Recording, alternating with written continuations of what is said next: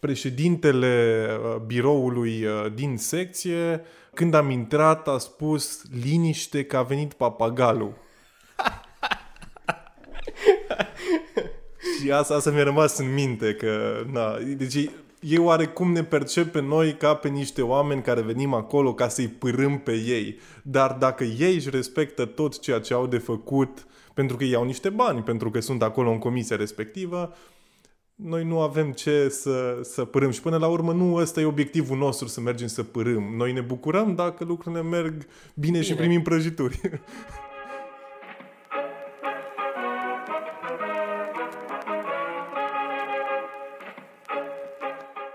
Ascultați Civic Cult, un podcast powered by Forum Apulum și sprijinit prin Fondul pentru Inovare Civică.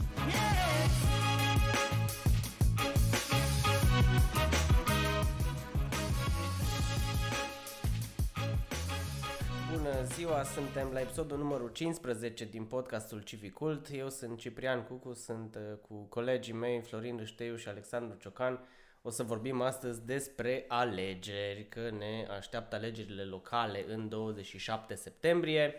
Probabil și alegerile generale, încă nu este foarte sigur. Sau? E sigur? Încă nu. Încă nu e sigur. Eu o să votez în Alba Iulia la alegerile astea locale. Am mai votat o dată în Alba Iulia pentru că am avut domiciliu în Petroșani până acum, dar l-am schimbat. Alex, tu? Eu o să votez în Sebeș. Și Florin? Eu o să votez în Comuna Ohaba, deși eram sigur că urma să votez în Cluj-Napoca. Da, nu, asta este prima dată când studenții sau măcar o parte dintre ei o să votează, să zicem, acasă. Nu mai votează în Cluj, în Timișoara, în București, în orașele mari unde studiază, ci votează, iată, în Ohaba, județul Alba. Mă gândeam că pentru partide cu siguranță asta strică ceva planuri, dar sunt curios cum e pentru studenți, Florin. Cred că e destul de interesant. Eu, cum spuneam și înainte, eram sigur că urma să votez în Cluj-Napoca. Dar dacă stăm un pic să analizăm, în orașele mari deja lucrurile sunt așezate. Și cu studenți și fără studenți. Și dacă ne uităm un pic înapoi, vedem că nu foarte mulți studenți chiar își făceau viza de flotant. Și pur și simplu nu votau. Din comoditate. Asta este o problemă veșnică, nu știu, cu viza de flotant. Da, și cred că este un lucru bun, pentru că dacă ei votează în comunitățile lor, nu mai au impedimentul ăsta. Și o să voteze și așa au șansa de a schimba ceva în comunitățile lor, să voteze persoana mai potrivită, mai pentru tineri. Cum e la Ohaba? La Ohaba candidează un tânăr împotriva unor persoane cu vechime în satul respectiv.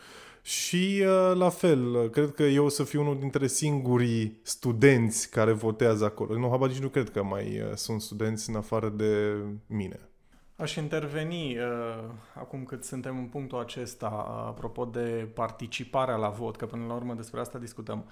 Întotdeauna după 90, după celebra Duminica Orbului, cred că am avut problema prezenței la vot. Și cred că în contextul actual o să experimentăm o formă un pic agravată a absenteismului, pentru că, dincolo de, de lehamite, de nu am cu cine să votez, eternele probleme, acum o să fie și unele care țin de siguranță, pur și simplu, pentru că cred că e destul de greu de asigurat un cadru suficient de confortabil în secțiile de votare și cred că o să avem o bună bucată din populație care o să stea acasă strict de frica virusului.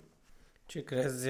Asta, apropo de participarea la vot, una dintre preocupările generice pe care le mai au oamenii este participarea tinerilor la vot.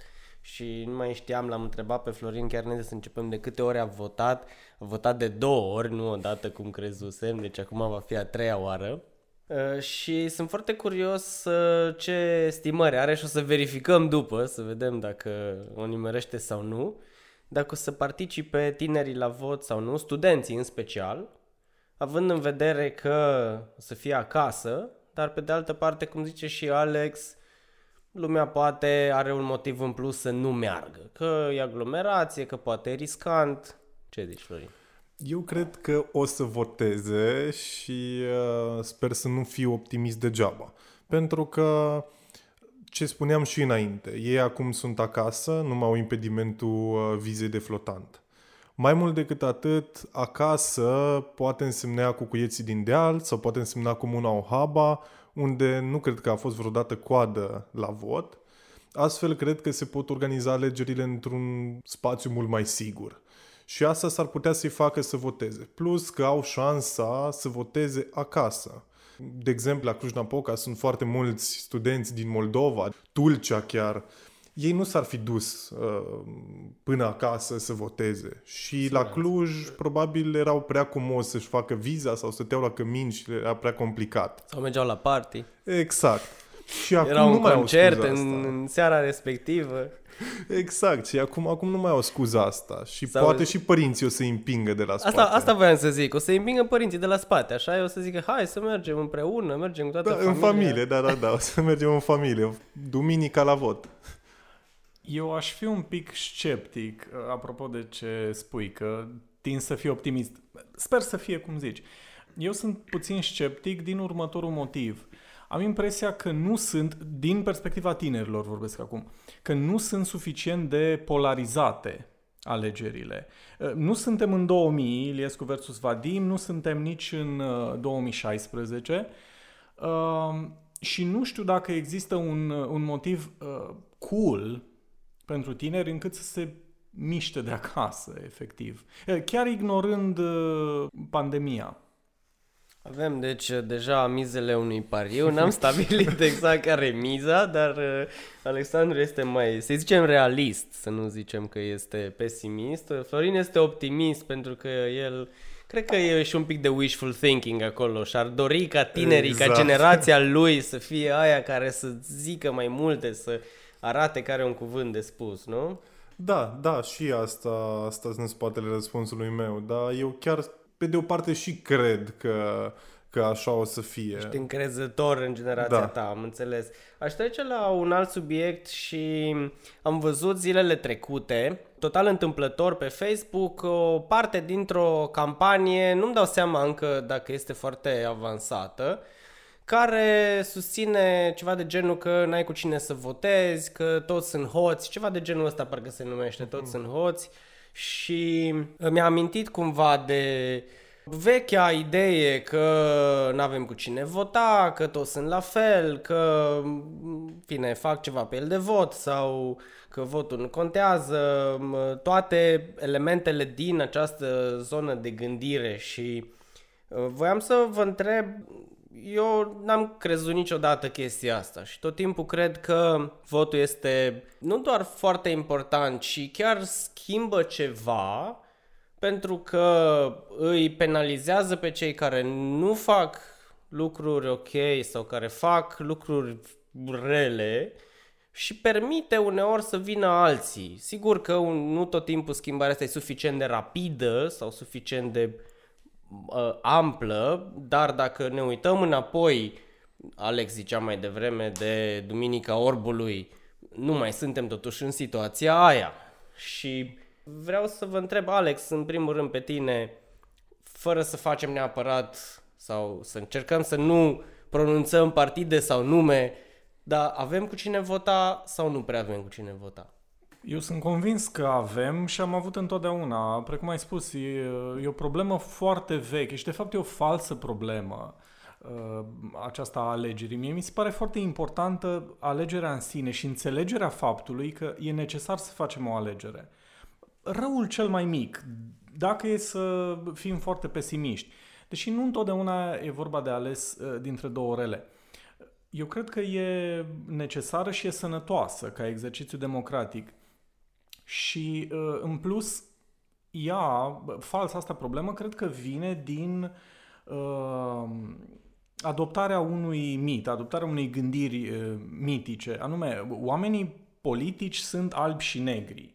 Și dacă așteptăm suficient sau dacă se distilează suficient mediul politic, ar trebui să găsim la un moment dat... Albă ca zăpadă. Da, să găsim pe cineva imaculat care să nu fi făcut politică, dar să aibă experiență totuși, care să nu aibă niciun fel de pată în trecut, nici o amendă de parcare neplătită, să fie și competent, bineînțeles, pentru că până la urmă vrem și să rezolvăm probleme. Și bine intenționat, dacă se poate. Și carismatic. Exact, carismatic și nu numai. Să aibă, am văzut că asta începe să vină tot mai des în conversație, să aibă și o viață privată pe cât posibil impecabilă. Să fie un bun familist sau o bună familistă. Cumva vrem ca figurile astea politice, care sunt niște personaje până la urmă, să fie și oameni buni în același timp. Copiem pe americani un pic. Da, da, cu siguranță. Și atunci, asta mi se pare o așteptare inutilă. Oamenii sunt gri, sunt albi și negri și până la urmă îi alegem ca să ne rezolve niște probleme în comunitate. Și când nu o fac, tragem de ei, avem măsuri, avem pârghii să intervenim. Pârghii, da. Ascultați Civic Cult, un podcast powered by Forum Apulum și sprijinit prin Fondul pentru Inovare Civică. Florin este student la științe politice, face și fact-checking pe declarațiile politicienilor. Cum arată politicienii noștri, Florin? Schimbați. Schimbați față de luna mai sau iunie, pentru că se simt alegerile foarte aproape și au trecut de la aruncat cu cifre și la spus lucruri concrete, la vorbi în populisme, în slogan, și se simte lucrul ăsta. Adică în momentul în care vreau să caut o declarație, să verific factual ceva de la ea, greu mai găsesc la parlamentari sau la mari aleși locali. Candidați. La candidați în general, da. Ei, și nu doar candidații, și cei care îi susțin și oamenii de partid din jurul lor. Toți vorbesc doar în sloganuri și în populisme, în totul va fi bine, votează-mă pe mine și totul o să se rezolve. Lucruri pe care nu le poți verifica sau care sunt oarecum legate de viitor. Noi o să facem lucrul respectiv. Și noi nu putem verifica asta. Au, într-adevăr, asta este și partea mai puțin plăcută a poveștii, e că devin un pic...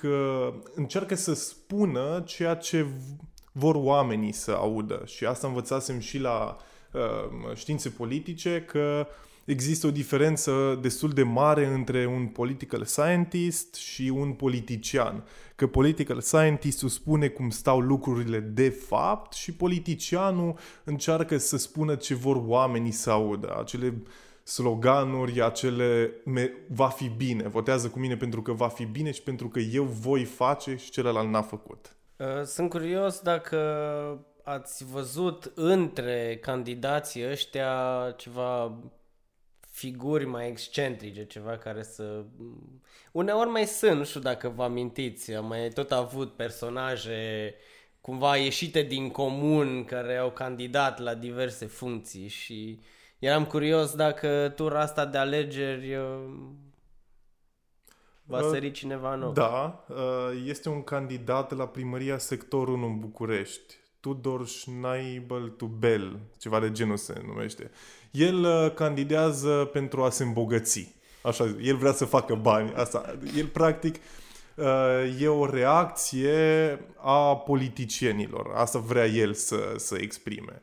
Și el în programul lui a scris că vrea să se îmbogățească pentru că acum e sărac. Și... Deci, o candidatură pamflet. Și mie mi s-a părut foarte interesantă. Nu cred că e o candidatură chiar atât de reală, deși a strâns semnăturile și o să apară pe liste, dar este un manifest față de ceea ce se întâmplă acum în politică. Da, până la urmă, astfel de gesturi sunt interesante. Cu siguranță nu va avea suficiente voturi cât să afecteze foarte mult rezultatele alegerilor.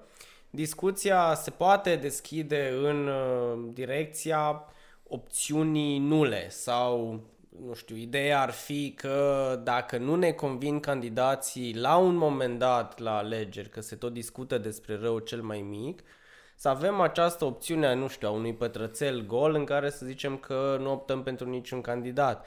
Dar întotdeauna am considerat că opțiunea asta trebuie să vină cu niște efecte. Adică ea degeaba există acolo dacă nu se întâmplă nimic ulterior, dacă pur și simplu se contorizează și zice, asta e...